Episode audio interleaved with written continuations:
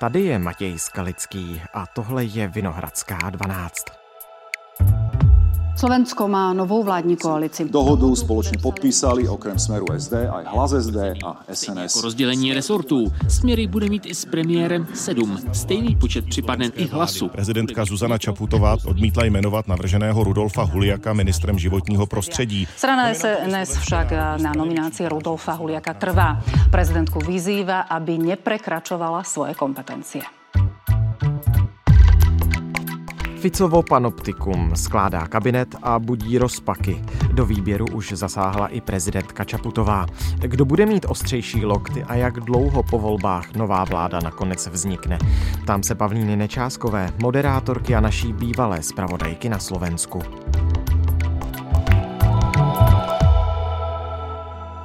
Dnes je úterý 24. října. Ahoj Pavlíno, vítej tady ve Vinohradské 12. Ahoj Matěj, děkuji za pozvání. Na Slovensku vzniká nová vláda a je to, řekněme, ostře sledovaný výběr. Prezidentka Zuzana Čaputová už oznámila, že nebude jmenovat šéfem rezortu životního prostředí Rudolfa Huliaka. Proč? On je velmi zajímavá postava, já bych řekla, že je to až takový úkaz. Na začátku řeknu, že ho nominovala strana SNS, Slovenská národní strana, což je vlastně ta nejslabší strana v koalici, protože bude mít jenom tři ministerské křesla. Rudolf Huliak sice je součástí eh, Slovenské národní strany, ale původně pochází z LSNS, což je ta strana krajně pravicová Mariana Kotleby. On sám je předsedou strany Národní koalice nezávislí kandidáti, což je strana, která třeba deklaruje, že bude vyžadovat referendum o výstupu z Evropské unie mm-hmm. nebo ze Severoatlantické aliance. Rudolf Huliák je ještě k tomu starosta obce Očova, ale to je taková malá obec v bansko kraji. No a on je zajímavý tím, že on si hodně osvojil takové ty praktiky eh, politické, že nahrává neustále videa, umistuje na sociální sítě mm-hmm. a má velmi jasné názory, třeba co se týkají války na Ukrajině. On se nechal opakovaně slyšet, že kdyby on sestavoval tu vládu, tak první cesta jeho povede do Moskvy, aby odprosil za činy Ukrajinců a za činy Evropanů, kteří Ukrajině pomáhají. Doslovně do písmena odprosit za těchto bláznou, čo Že tam je orientován velmi jasně. Zároveň samozřejmě velmi proti LGBT komunitě, proti jakýmkoliv liberálním proudům. Zakladají teplárně a podobné podniky, v kterých se kumuluje teplo, v kterých vzniká CO2. A to nechcem ještě vidět ty sexuální praktiky dvou mužů, pri kterých CO2 Syričitany a ostatné záležitosti vznikají jako. Ale co je asi to nejpodstatnější, že on se měl stát tedy ministrem životního prostředí a on popírá klimatickou změnu. Ochranu přírody, klímy, CO2, tohto mega obrovského podvodu. To je vlastně nepředstavitelné v tomto rezortu a myslím si, že snad ani strana Smer, nikdo, kdo je ve vládě, nepopírá klimatickou změnu. On říká, že je to naprostý nonsens. Zároveň třeba, protože velkým tématem i předvolebním bylo, jak se postavit eh, vlastně k medvědům, protože se v minulosti řešily na Slovensku nějaké incidenty, kdy medvědi napadly člověka. Neustále se vlastně klade ve společnosti otázka, jestli jsou přemnožení nebo nejsou, nebo si prostě lidé mají zvykat na to soužití s nimi. Tak on má na to velmi jako myslivec jasný názor, že medvědi se musí redukovat. On to všechno vlastně bere, jako kdyby, kdyby i medvědi byli nástroj nějak, který má bránit běžnému společenství, nasazený proti zemědělcům. Takže on by prostě okamžitě nechal střílet medvědy. Dokonce vlastně se strefoval i do zaměstnanců státní zprávy, kteří měli třeba na starosti právě medvědí hlídku zásahovou, která výjížděla do míst, kde se objevili medvědi, aby je teda nějakým způsobem spacifikovali, ale ne na násilně, tak on dokonce o těchto lidech říkal jejich jména, identifikoval je, říkal, že by měli vyset, že to jsou první lidé, které on by tedy jako zahrabal mm, někam. Takže ty názory jsou, ono to spíše působí, jako kdyby si vybrali někoho, kdo povede uh, životní prostředí, protože ho nenávidí a protože se ho pokusí zničit. A, a tohle sam... to Zuzaně Čaputové už prostě přišlo přes čáru. Přesně tak. Já si myslím, že tam je ten nejdůležitější argument, že prostě nemůže být ministrem životního prostředí někdo, kdo popírá klimatickou změnu ve chvíli, kdy i spoustu financí státních půjdou právě do této otázky. Dobře, tak to je jedno jméno, které teda Zuzana Čaputová odmítla jmenovat eh, do vedení toho rezortu životního prostředí. Už dopředu prostě řekla Roberte Fico, takhle ne. Další jméno, které budí docela rozpaky, je Martina Šimkovičová. A ta z jakého důvodu? Tak ona je také teda ze Slovenskou národní stranu. No. Tam je skutečně, já bych řekla, že to takový další bizár, jestli to tak můžu pojmenovat. Martina Šimkovičová je bývalá moderátorka televize Markíza. Začínala v takovém tom jako dobrém ránu, pak se dostala až do televizních novin, takže taková běžná tvář komerční televize, objevovala se v různých populárních eh, show na televizi Markíza, ale v roce 2015, když byla na mateřské dovolené a v Evropě vrcholila migrační krize, hmm. tak ona začala psát velmi ostré statusy na sociální sítě o tom, že tedy něco ve stylu, tak teď si teda připravte dcery, pořádně upravte, protože už sem přicházejí, aby jsme jim všechno odevzdali, včetně hmm. tedy našich, našich dětí a žen. Eh, televize Markíza na to zareagovala velmi razantně a přerušila s ní zaměstnanecký poměr. No a to otevřelo brány Martině Šimkovičové do dezinformační scény. Ona se dostala do parlamentu, nejprve za stranu jsme rodina, pak byla nezařazenou poslankyní a začala vlastně vysílat svůj pořad v televizi Slovan. To už je skutečně jako dezinformační scéna. To jsem neslyšel nikdy. Slovan. No, ono to není zas tak známe, ale teď to teda začíná mít mnohem větší publikum Aha. a možná, možná se mnozí obávají, že to bude ten hlavní, hlavní mediální kanál, kam tedy budou někteří představitelé vlády chodit, ale pro představu ona samozřejmě tedy furt si drží tu protimigrantskou rétoriku, naprostou proti LGBT rétoriku. Progresivné Slovensko fakt, že pretlačá různé zvláštnosti. Ona je taková ta pro-life zástupkyně, takže chodí za ty pochody pro život. V knihkupectvách, které jsou velmi známé u nás na Slovensku, alebo v hráčkarstvách, predávajú niečo, čo by malo vytvoriť v tých detských hlavičkách chaos, že dievča nie je dievčaťom, ale že môže byť chlapcom, alebo že sa môže identifikovať ako čokoľvek iné. Nemyslím, že ani nějak zdatná v politice. Televize Markíza nedávno vyhrabala někde s ní rozhovor, když ona už byla v parlamentu a nebyla schopná říct, kolik tam dohromady je poslanců. Mm-hmm. A co je asi to nejdůležitější, že ministrině kultury má pod sebou rezort médií. A ona má být a ministrině kultury, to jsme neřekli. A, ano, pardon, ano. Má právě, že mít pod sebou tady, to, tady ten rezort který kromě tedy kultury združuje hlavně tu mediální scénu, hmm. předkládá mediální zákony, no a to je vlastně asi to nejděsivější, protože ona skutečně tedy hejtuje nebo kritizuje mainstreamová média, odmítá se bavit s deníkem N, s deníkem SME, velmi kritizuje RTVS veřejnoprávní, což je vlastně, možná už je to ten začátek konce, my velmi často mluvíme o tom, že RTVS na tom není dobře, Bůh ví, co, jak bude vypadat, až co s ní udělá tato vláda, protože ještě pod palcem bude mít teda všechno Martina Šimkovičová. A zatím se neukázaly nějaké náznaky, že ta by Zuzaně Čaputové vadila.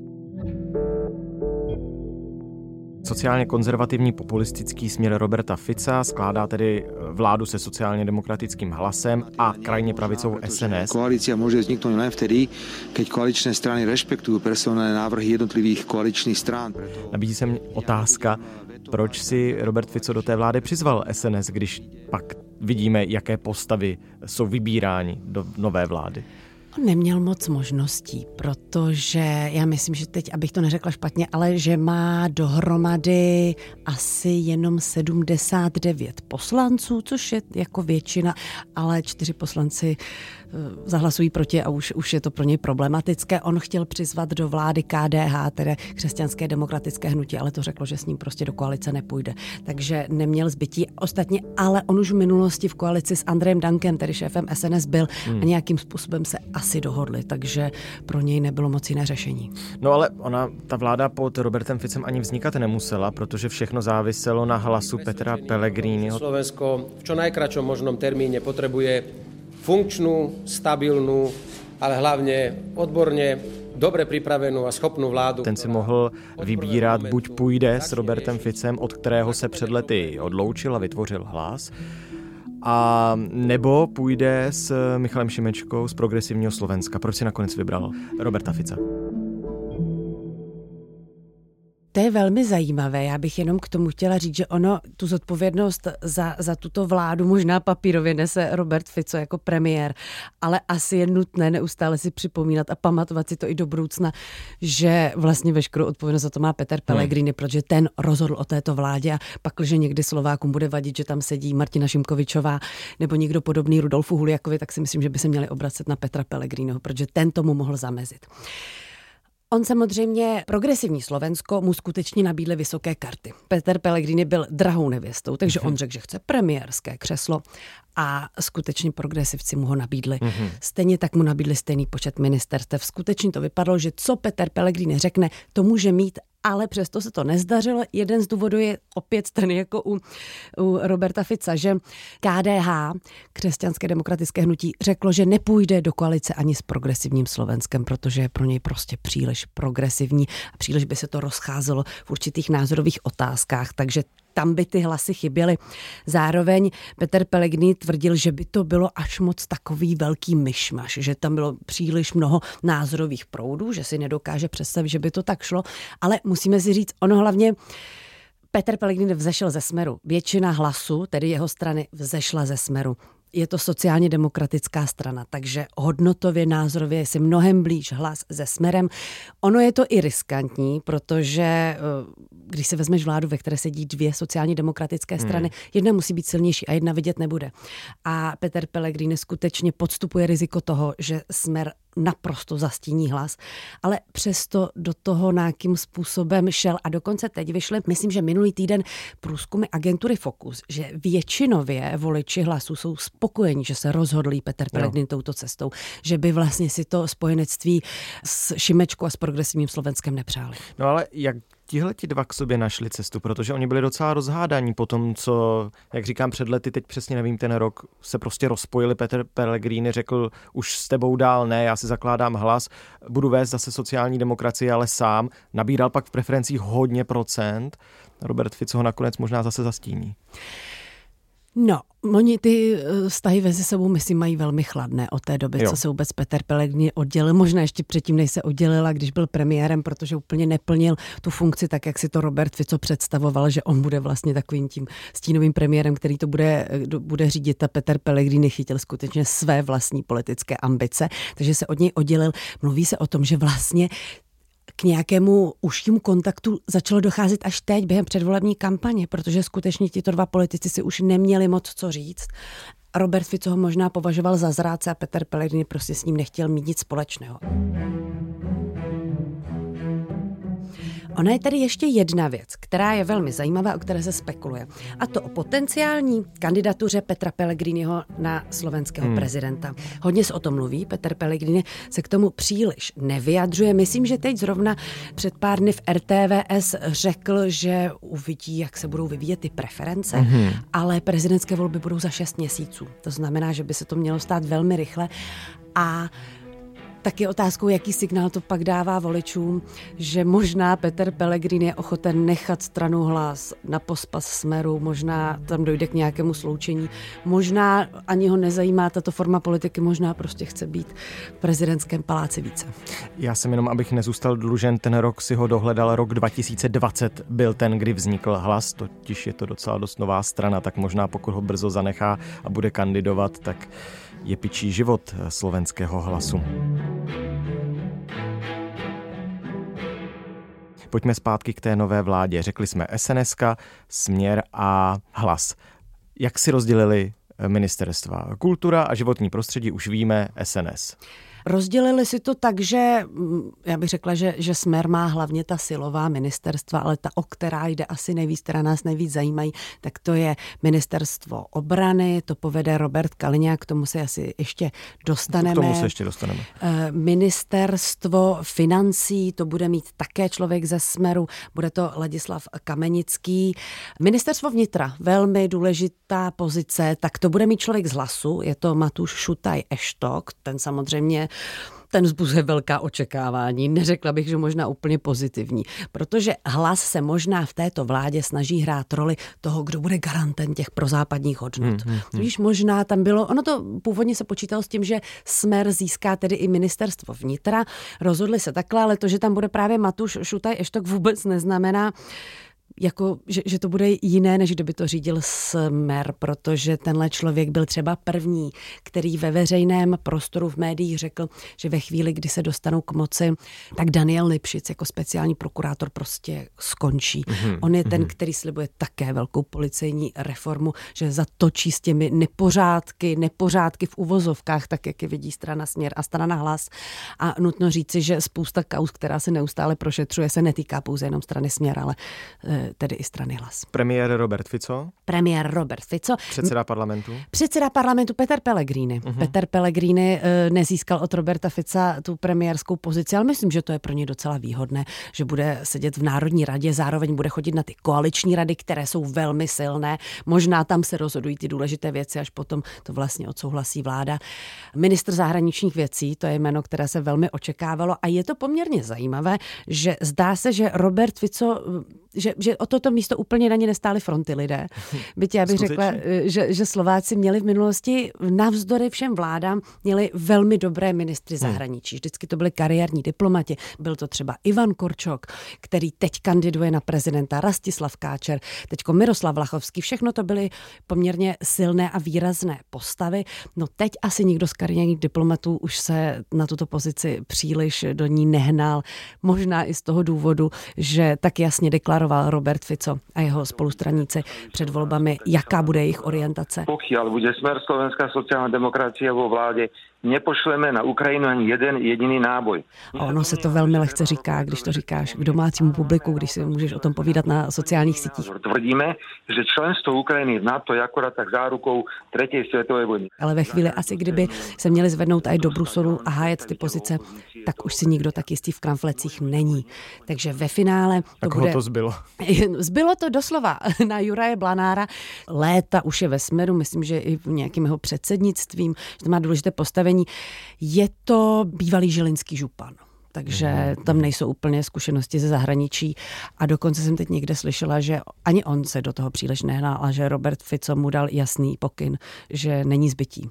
Než půjdem na Kaliňáka, tak ještě doprava Jožoráš mladší. To mě zaujalo. To je ten Jožoráš syn? Jožo je to syn, je to jo. syn zpěváka eh, kapely Elán, ale u něj je ještě zajímavější to, že v roce 2018 po vraždě Jana Kuciaka, když tedy prezident Andrej Kiska rozhodl o tom, dohodl se na, na rekonstrukci tehdejší Ficovy vlády. Robert Fico odstoupil a Peter Pellegrini, tedy jako nastupující premiér, přišel se seznamem těch jmen, tak právě na ministerstvo vnitra byl nominovaný Jožo Ráš mladší. A Andrej Kiska vlastně zachoval podobně jako teď Zuzana Čaputová u Rudolfa Huliáka. Takhle ten seznam Petrovi Pellegrinimu vrátil mm-hmm. a mhm. řekl, s tímto mužem já tuto vládu nejmenuju. Bylo to z toho důvodu, že vlastně, když se ukázalo vůbec jeho jméno, tak okamžitě Média vytáhla fotografie, kde stojí Jožoráš mladší s Robertem Kaliňákem, drží se okolo ramen, jsou na nějakém večírku, na nějakém motorkářském výjezdu. A to bylo v té době, kdy skutečně Robert Kaliňák se stával personou non grata, stejně jako Robert Fico. Zároveň tam jsou ještě nějaké kontroverzní podnikatelské vazby a tedy Andrej Kiska řekl, tak my tady přece sestavujeme vládu, která má uklidnit to napětí ve společnosti. Takhle se to úplně nestane. No, Takže Jožoráš okamžitě tady byl vyměněn, ale teď se tedy vrací, sice na jiné pozici a vypadá to, že Zuzana Čaputová s ním problém mít nebude. Tak a Robert Kaliňák, eh, bývalý ministr vnitra, eh, nově navržený kandidát na ministra obrany.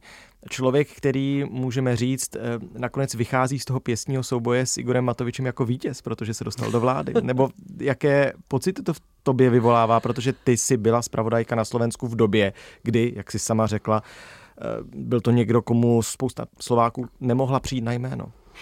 Vzpomínala jsem zrovna teď na tu tiskovou konferenci, když nás volali na ministerstvo vnitra a Robert Kalňák oznámil, že odstupuje, což byla věc, která byla ještě pár dní předtím naprosto nepředstavitelná, ale zároveň, když to oznamoval, tak všichni říkali, mělo se to stát před týdnem, teď už je to málo, teď chceme ještě hlavu Roberta Fica.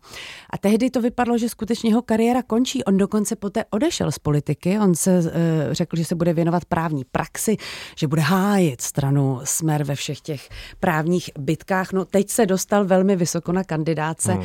a lidé ho tam evidentně chtějí, protože skutečně ho kroužkovali, protože má silné postavení. No, ve mně to zbuzuje ty pocity. Já si vzpomínám na jeden velmi silný moment, který se tedy netýká Roberta Kalňáka, ale Roberta Fica. Když Andrej Kiska jmenoval tehdy v roce 2018 tu novou vládu Petra Pellegriniho, tak Robert Fico, vlastně se s ním loučil v tom prezidentském paláci, my jsme tam všichni jako novináři stáli v tom sále a podával si ruku, tedy Fico s Kiskou no. a Andrej Kiska by to napětí mezi nimi bylo velké, silné, dalo by se krájit, všichni jsme to věděli, tak on přesto tak státnicky říkal, že mu děkuje za tu službu, za tu určitou službu, kterou pro Slovensko udělal a Robert Fico se k němu naklonil a my jsme to slyšeli, mikrofony to příliš nezachytili a řekl mu, klud, pan prezident, já nikam neodcházím. A vyloženě křečovitě se usmíval. On, Robert Fico, není příliš usmívavý člověk a odcházel skutečně s takovým úsměvem. A my jsme si, tak jsme to vnímali, že prostě Robert Fico neumí prohrávat, tudíž chce ukázat, že se nebojí, že má velké sebevědomí, že se vrátí, ale nikdo jsme těm jeho slovům nevěřili. A já jsem si v posledních týdnech mnohokrát vzpomněla na tuhle situaci a vyloženě mě zamrazilo. No, eh, Pavlíno, znamená to tedy, že za A buď se Slovensko v něčem nepoučilo, nebo B zjistilo, že může být ještě hůř, takže se mu stýská. Možná to B je spíše blíže pravdě. Já si myslím, ta doba, kdy Slovensko skutečně chtělo změnu, po té velké obměně, po té, co prostě po 12 letech skončila vláda Smeru a byly nové volby, vyhrál Igor Matovič s hnutím Olano a bylo to šílené, hmm. bylo to neřízené. Igor Matovič, jak se ukázal, není schopen řídit ani prodejnu, jo, malou, na, na tož prostě stát.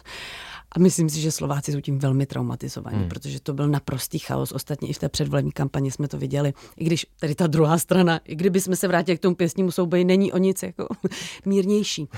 Zdá se mi trošičku, že Slovensko zapomnělo, zároveň možná není dostatek ideálních hmm. politiků. Hmm. Přemýšlím i nad tím, jestli, že vlastně i je zázrakem, že progresivní Slovensko, takováhle liberální strana, se dostala ve slovenských volbách tak vysoko v konzervativním náboženském Slovensku. Ale asi to ještě bude trvat hodně dlouho. Asi si musí projít Slováci ještě dalšími dramaty, protože zatím se jim ty politické představitele úplně nedaří volit od pádu komunismu. No nekončíme hezky, když věštíme Slovensku, které je trýzněné spoustou dramat, eh, ještě další dramata, ale eh, tím si asi musí každý národ projít, aby došel k nějakému vlastnímu uspokojení. Přesně tak a já si myslím, že nebude tak zlé. Dobře, tak jo, tak moc díky, že jsme to mohli společně probrat. Taky děkuji.